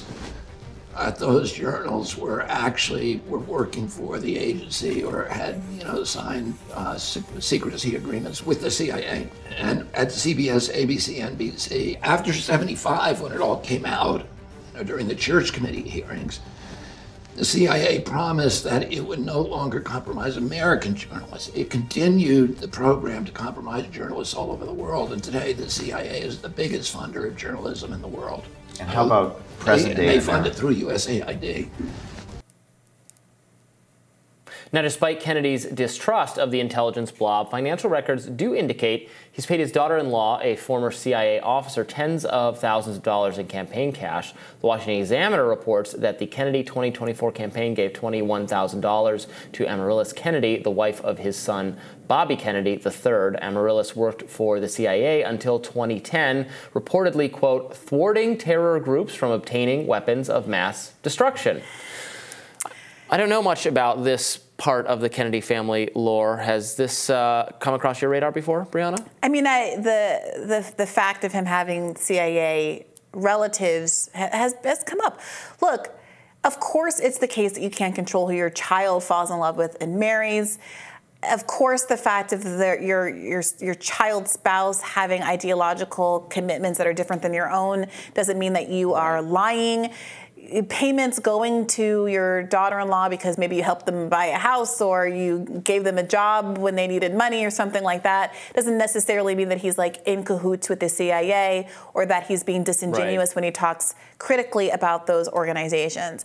But you know, I do think it would be interesting if a reporter were to ask him some questions about how he deals with those ideological and substantive differences with someone as close to his family uh, as she is, especially since he is getting so many questions from liberals about why, how he feels that his family members simply disagree with him, not have actual, like, professional commitments that are opposed to him, but they just don't agree with his take on vaccines or Ukraine or whatever it is. Right, and that he has suggested before that he thinks the C I A or another um, law enforcement or national security intelligence uh, agency or person uh, might have been involved in uh, in the the you know deaths in his family that have yeah. been the subject of mystery. Um, so obviously, in most of that clip, he's talking about a lot of which we know to be true, the influence by intelligence officials on um, on the media, on social media in recent years. I mean, he was talking somewhat about what's happening in the past.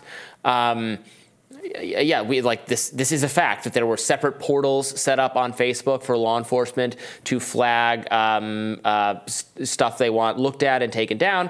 You know, some now some of that is actually what we want, or, you know, most people want law enforcement to identify, you know, like child pornography or or non-consensual images or violent images sure. or or terrorism being organized. They actually do want law enforcement to flag those things for the platform to to take those down. So it's not like all moderation is wrong, or no one is ever like actually suggesting that, because that's not true. There's a lot of like genu- like criminal uh, conduct on social media, conduct that is rightly criminalized that needs to be dealt with, that law enforcement can lend a hand. But what's been so creepy and it generated so much objection is that it's just didn't stop there. Now it's just um, it, it's.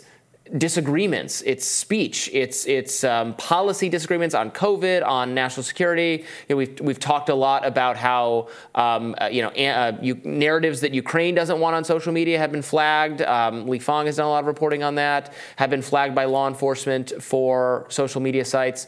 So yes, I think it's fair to say that they're you know they're working in tandem. Now, they're not always working in tandem because social media loves this arrangement, but because they faced you know so much pressure uh, from the Biden administration, and I'm I'm sure. We'll If it, even if it was a different pol- yeah. political party's administration, it's not really the partisan. I mean, to be honest, it. the the social media aspect of this is just the fig. It's just the tip of the iceberg. Yeah, the C I A's involvement in directing the cultural trajectory of the United States of America and engaging in a deep propaganda campaign is well documented and infinitely more pernicious than just. And it's I'm not saying it's not important, but than mm-hmm. just. the influence on these new social media apps. I mean, the the in the wake of the Cold War, there was this concerted effort to infiltrate uh, media organizations, um, uh, Hollywood, um, to influence the trajectory of American art. There was this feeling that uh, Soviet art, representational art, showing workers coming together, building a society collectively, was pernicious, and so they boosted Impressionism, both to downplay the, the kind of political value of representational art coming out of the East, and also to show, well, America is vibrant and innovative, and look at this new stuff that we're coming out, coming out with here. Take some Jackson Pollock. Um, they They uh, tried to influence. Uh, uh, uh, they were they were so frustrated that communism was so popular among young people who saw it as rooted in workers' rights and the growth of the labor movement coming out of the nineteen thirties and forties in the United States of America. They didn't understand why people were so attracted to it for its um, equality directives. Uh, so many civil rights leaders uh, and labor leaders were communists, and so they had to engage in a propaganda campaign in the wake of the Cold War to make sure that these things weren't considered to be popular anymore. And of course, we all know about the Red Scare and all of those pogroms that swept through Hollywood uh, and stigmatized people down to Uh, I Love Lucy, um, but it was also it, it, it also had these effects in so, so much more subtle and pernicious ways, um, and so everything that he's saying there, like people who want to call him a conspiracy theorist, like this is not the, the moment, like this is not mm-hmm. the latest. If anything, what he's describing there is understating how much of our cultural reality has been designed through state-run propaganda mechanisms. Yeah, um, and it, you know it's funny. So many even liberal people. Um, just kind of more normal liberal Democrats who object, who, you know, who know their history as well as anyone else and object to the kind of Red Scare mentality, the um, McCarthy hearings, all of that stuff, just totally, wholly embraced that exact same thing with respect to the twenty sixteen election and the purported Russian involvement. Um, it went, you know, w- w- what communication did you have with Russian agent? You know, what, what they, accusing people who had shared content on social media that they say is Russian origin. And still we hear that, like, uh, like this gets thrown, I think this, Vivek got accused of this, others get accused of that. You're, you're, that narrative you're saying, that's a Russian preferred narrative. Well, is it accurate? Is it true? Like, doesn't matter if it, if yes. Russia prefers it, if it's, the, if it is the case. Like, we see this, these fact checks that, oh, saying Ukraine is going to eventually lose the war against Russia is, is a, is a, is a Russian propaganda campaign. Well, like, if it's true, yeah, you can't say that I, if it's true. I, I and, and the liberal media yeah. has wholly embraced that. Ridiculous. They're red scaring all over again. Yeah, I was called out during the Bernie campaign for agreeing that, uh, until uh, sixty years ago, America was an explicitly legal apartheid state mm-hmm. with two, ter- two tiers of citizenship, one for white Americans and one for black Americans. Uh, and I was told, well, that's a Russian propaganda line that America is bad for black people. And I said, well, the best way to fight back against that, since it's true, is to improve the status of all people living in this country and have substantive equality. But people didn't like that answer. They, you know, if Russia says that you're supposed to take a reactionary view and just take the opposite position, even if it means, I guess, Uh, validating an apartheid state and my own people's oppression. So yeah, it's it's really gross. A lot, many of us just watched the Oppenheimer movie and saw the ways that his Absolutely. his labor bona fides and, and advocating for students' rights on campus was used against him, or t- attempted to be used against him, to invalidate his anti-war Um, turn uh, toward the end of his life. And that is something I think that people have to be highly vigilant of. Why is it that there's this interest in framing Russia and China, neither of whom have been meaningfully communist in a really long time, as communist actors? What is it about this ideology that the blob in a bipartisan way seems to find to be so scary? Uh, we just had a, a discussion with um, uh, Max Blumenthal about BRICS and the rise of alternative global economic systems. And could it be the case that the reason that there has been so much red scare about the idea of communism and kind of workers' rights and a global solidaristic workers' movement across the globe, because the blob, the elites, that the people who have been driving U S hegemony since the Cold War know that that's the biggest threat to the system that they've designed. So I'm, I'm very glad that R F K Junior is, is raising these kinds of issues. Mm, I'm going to pull your mask off. It's Vladimir Putin after all. Don't blow up my plane, please. Yes, the real, the real communist is Vladimir Putin. Mm, more Rising right after this.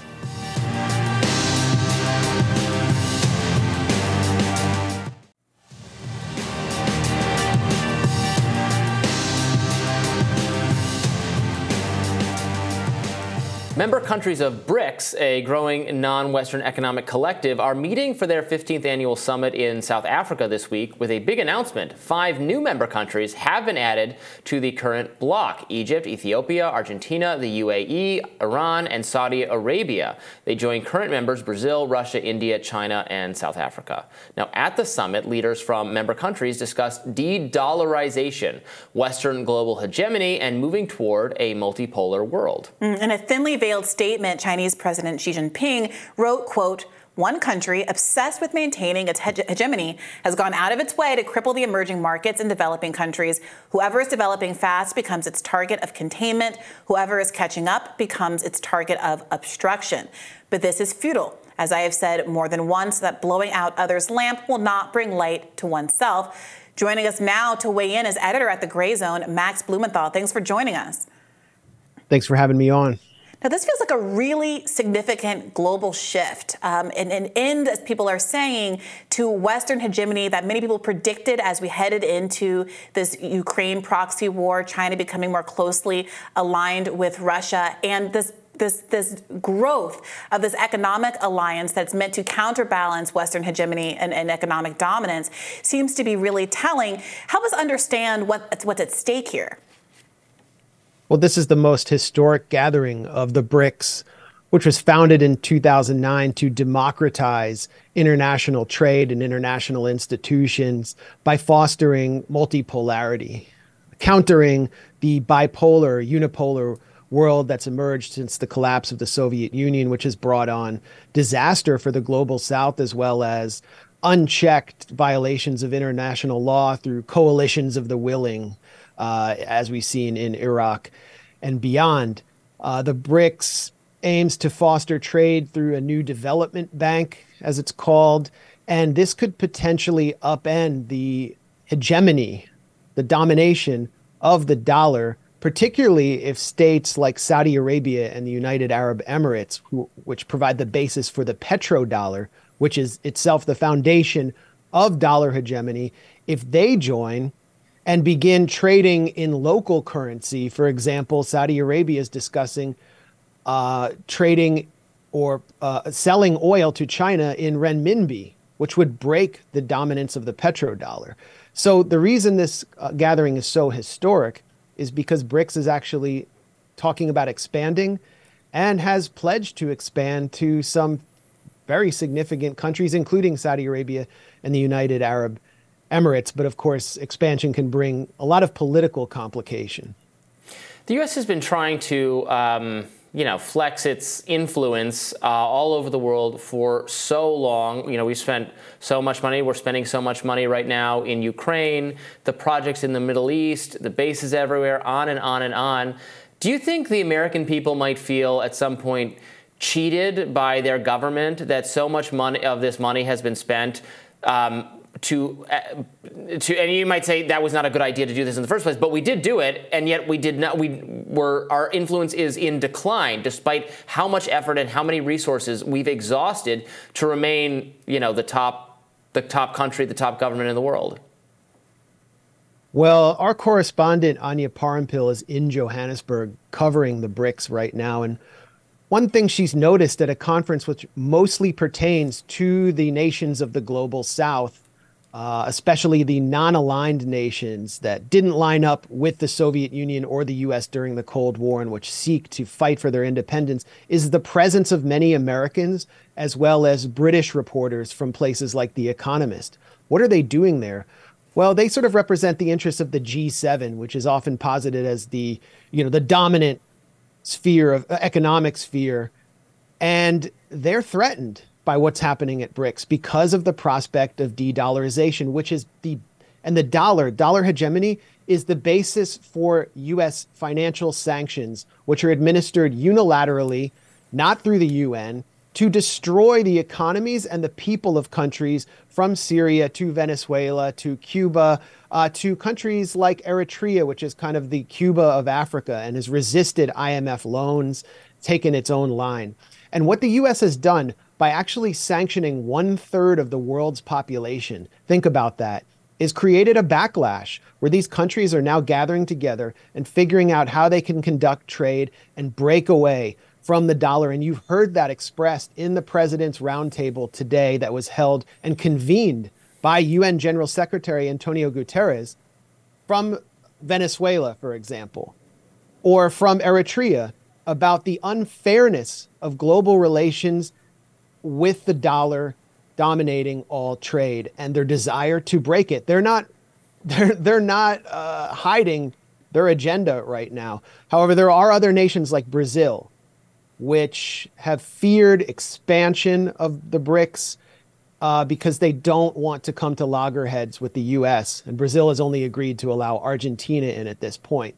But the desire is there, the possibilities are there, and the U S is making it almost impossible for many of these countries to operate within the Bretton Woods system and not be financially immiserated.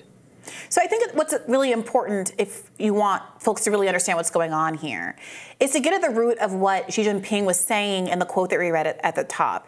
This idea that this isn't conspiracy, this isn't just, you know, our quote-unquote enemy talking, but that it has been an explicit in Har- harshly inflicted policy of the United States of America to maintain global dominance by actively suppressing other countries as they grow and develop, either through sanctions, right, as you pointed out, with one third of the world's uh, uh, uh, people being sanctioned, um, or through other kind of uh, economic tools like the I M F. But I do think sometimes we skip over how exactly something like the I M F, which many people understand is just, you know, a good thing that gives money to governments so that they can grow. Right. And are we just being charitable? I mean, how do all of those global organizations, those uh, financial organizations, act as a tool of the government in this way? And therefore, you know, and how, how does that help us understand why this BRICS alliance and the growth of the BRICS alliance is so important to, sh- to shaking off the shackles of U S control, economic control?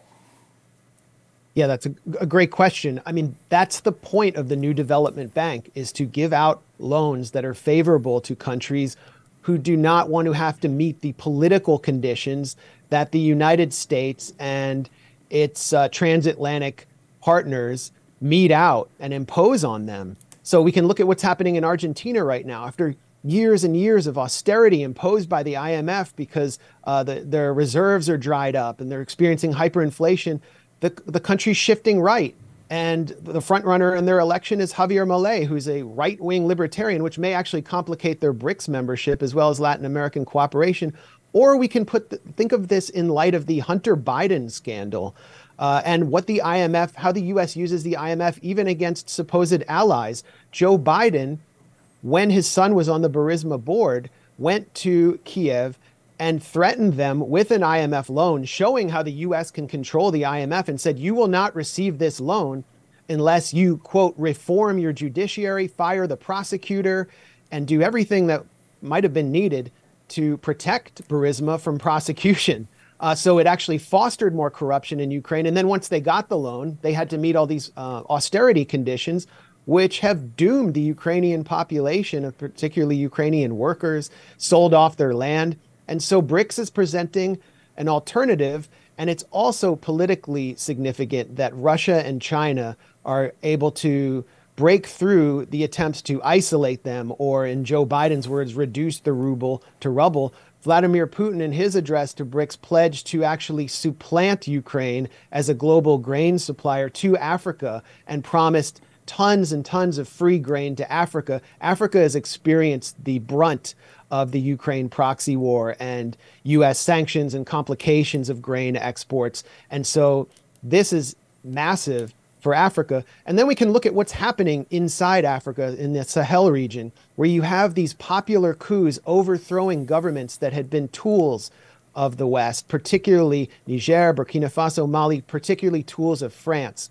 And Niger is following on the foothills of this multipolar development by starting a, a new company to not just export tomatoes and then import tomato paste, but to actually produce tomato-based products and to industrialize their gold production, which right now consists of a lot of youth in informal artisanal mines holding out pans in water. Uh, this is so this is a, a massive development that will have a ricochet effect throughout the African continent. Mm. Yeah, that's that's such an important point. I just did a deep dive on Niger on my own podcast recently. I was really shocked by an expert who was explaining the extent to which all of those countries in the so-called post-colonial era, era were very much still subject to uh, control of Fran- uh, by France through their currency and have been victims of a highly ex- extractive relationship with France throughout, and, and, and have, have intentionally their infrastructure and their development thwarted, while China's approach has been to build stadiums and infrastructure, and, and that's part of why it's been so dominant. One last question that I had for you, though, is the American public since the end of the Cold War has been convinced that America's efforts to maintain global dominance are in the interest of the American people.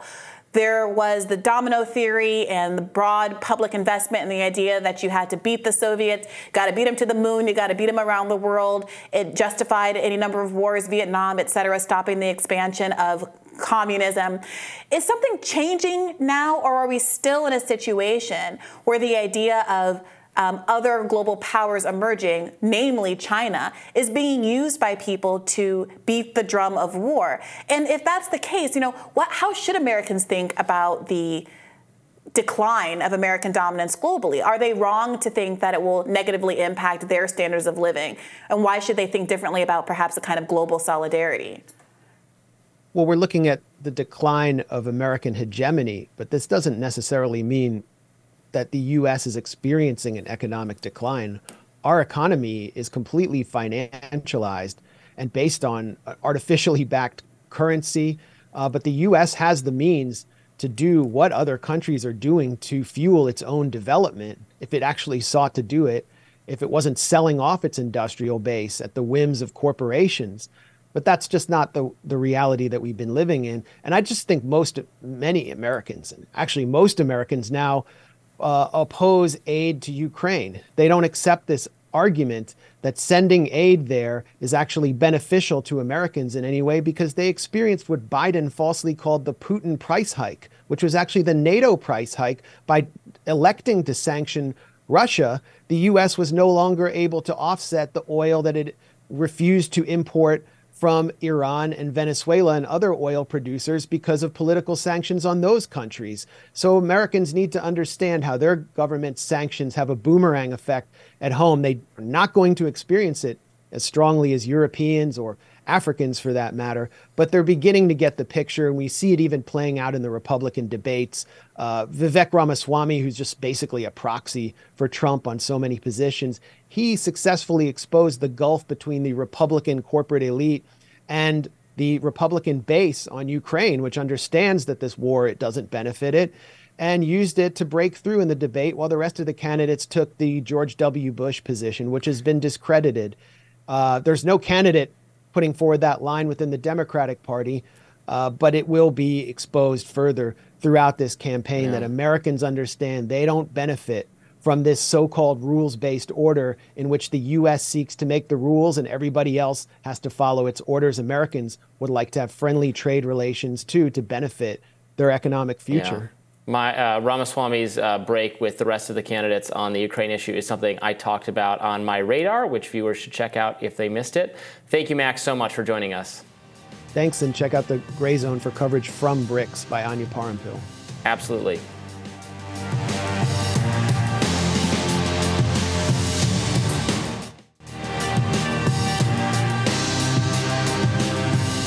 For residents of Lahaina who found themselves trying to outrun deadly wildfires, the difference between life and death meant whether they were willing to disobey the authorities. A new A P report reveals that road closures trapped people stuck in traffic gridlock, desperately trying to flee the flames. Some survivors say they were only able to escape was by blowing past government barriers by car or on foot. Mm.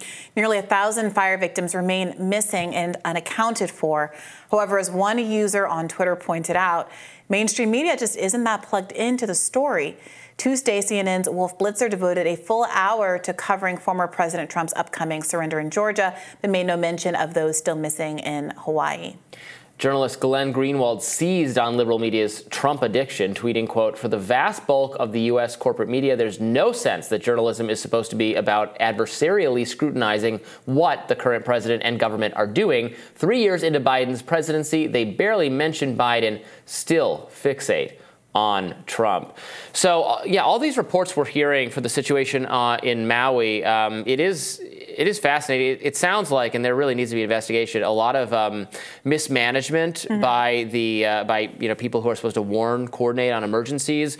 These road closures, uh, barriers getting in the way of people like escaping. Like the fire is coming, they can the cars are starting to melt around them, and they got to get out. They got to get out and run for it. And there are actual barriers. Of course, we know that the emergency system, which is supposed to be a very state-of-the-art emergency system, failed to go off. Um, obviously, there are a lot of questions about. Um, uh, the delay, the alleged delay in releasing the water to actually take care of the fire.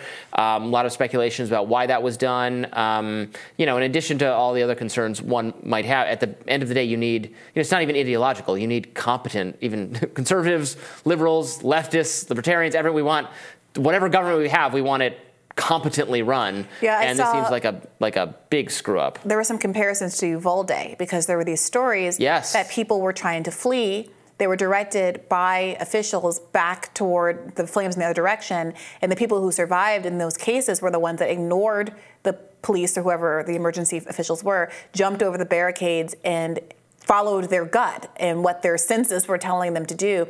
There was another heartbreaking story of a mother who tried to get back into the, their house to save their child, and they were told, well, we've evacuated this area, there's no one in there, just sit tight. I'm sure we'll find them. Once the fires were put out, she went back to her house and found her child dead, burned from the fire, clutching their their family dog. Ugh. I mean, you know, and there's obvious, obvious questions, obviously. But for emergency officials telling me not to go back, could I still have my child? I mean, it's oh, absolutely heartbreaking. That does remind us of the Uvalde situation, where, yeah. again, these are people uh, that, that work for us who have who are supposed to be Um, you know, and it's a it's a diff- to be an emergency services provider, to be a you know a government official coordinating emergency, to be a police officer, to be a firefighter. These are I'm not saying these are easy jobs. No. Um, but you know, that is the job, is to put yourself in harm's way, is to, to have a clear head during a crisis. And we are, we're supposed to rely on that. And the people who do it well are heroes, no questions about it. But that doesn't mean we don't get to to to object when there is gross misconduct that results in people dying unnecessarily, yeah. as was abundantly, absolutely the case in Uvalde when they, you know, the police prevented parents from rushing in to rescue their children, congregated outside the door. I know it's a, you know, it's a dangerous situation. The shooter had a, had a, a, a gun, a high capacity weapon, but all of the training suggests you don't wait. You don't wait for an hour and ten minutes or whatever it is. You yeah. go in, you confront it. Similarly. Here, I don't know, you know, what the, obviously the, there's no training with the emergency system. It's just supposed to actually work. Um, but this whole, you know, don't go this way because the road is, da- is the road dangerous because it's like a treacherous path, but there's a wall of flames coming right. the other direction. And you're like, technically you're like, well, we can't let people go down this pathway because right. a stair is out. Like, come on. Yeah. There's a wall of flames coming. Yeah. Now, I do think that some of the criticism that, you know, our, our friend Greenwald raised is a little bit, uh, Uh, off base. I don't know that covering the fact that a former president is going to be arraigned mm-hmm. is a misuse of airtime. I certainly think it's a relevant national story. There's a complaint that they're not covering Biden enough. I think that Biden absolutely should be covered critically by the media, but I think all elites, powerful people, former presidents included, need to be covered. And to the extent that there, I think, is a sincere interest on the right in the criminal justice system treating everybody equally, that involves not just ignoring the fact that an unprecedented right. thing is happening right now. If, if the president of the United States of America, the former president and someone who many people think is still a president, yeah. is about to be arraigned in a courthouse and have a mugshot taken uh, today. Moreover, if we're going to be critical of the media not asking incisive questions and doing good journalism, adversarial journalism, you also have to bring the focus on Tucker Carlson in his interview with Donald Trump last night, who, as we discussed in an earlier segment, did not ask him hardly anything of political relevance. There was a lot of, did Epstein get killed or someone going to kill you, uh, Panama Canal, not sure what that's all about. And then when he did talk about the things that are of national significance right now, the charges against him, there was no real interrogation of, okay, well, how likely are you actually to be incarcerated for this? Do you think that this is going to pre- prevent you from running for office? What are your lawyers telling us? What should voters think? What are the actual concerns here? How are you yeah. going to address the charges that you actually conspired to submit a false slate of electors? What's going on here? Assure the public. Right. I'm not a. I'm not the biggest fan of criticism, media criticism that goes along the lines of, of, of well, your cover. I don't. I object to your yeah, coverage cover this, choices, not that. Because the reality is, well, and sometimes specializing on some kind of coverage is good because this coverage is being missed elsewhere. Sure. And like, if you want coverage of X, you can turn on. They're, they're like, there's so there are so many news outlets, cable news, online news, print news. There's so many ways to get the news, and honestly, viewers can can find the things they want covered. And and the, the our our own channel is like this. We respond. We cover more of the things our viewers want us to talk about, less of the things we they that they're less interested in. There obviously there's some you know push and pull here. Sometimes we think yes, there's occasionally I demand and, a labor segment. Well, right, right. But uh, but and I'm sure Glenn is like that. I'm sure he his for his audience he's covering a lot of the things that he knows his viewers care about. So yeah. that criticism can always, in my view, go a little Yeah. Also, far. All the time that's spent saying you're not covering Maui right. could be spent just covering Maui. And this is the same thing with, with what we saw in East Palestine.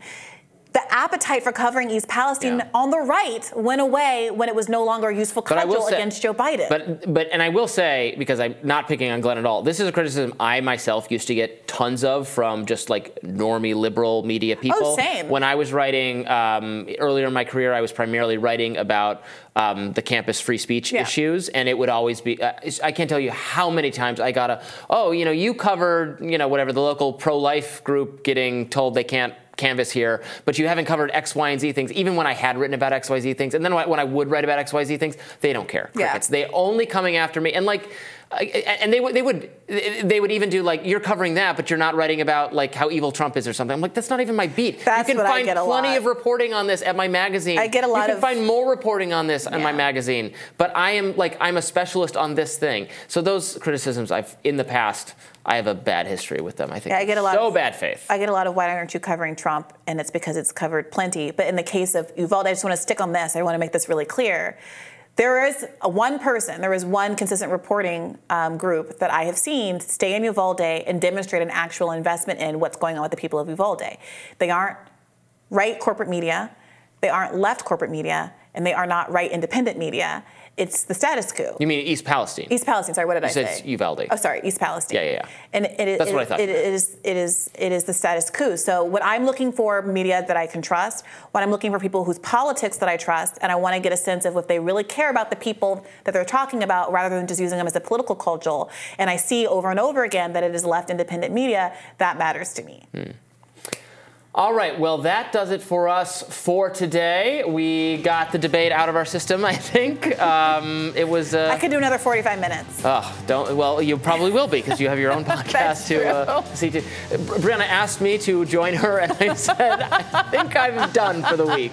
It's okay. I've, I've conscripted another guest. If you want more of this, you can do me over on Bad Faith on Monday. I am. I am closing down shop for the week. Um, of course, we will be back next week, right? It's Thursday? Am I, Thursday. I'm not hallucinating this. Tune in tomorrow. Uh, Tune in tomorrow for Rising Friday, and they will be, the, the duo, the Friday duo, will be giving you all the content you love and expect to see. Brianna and I will be back next week.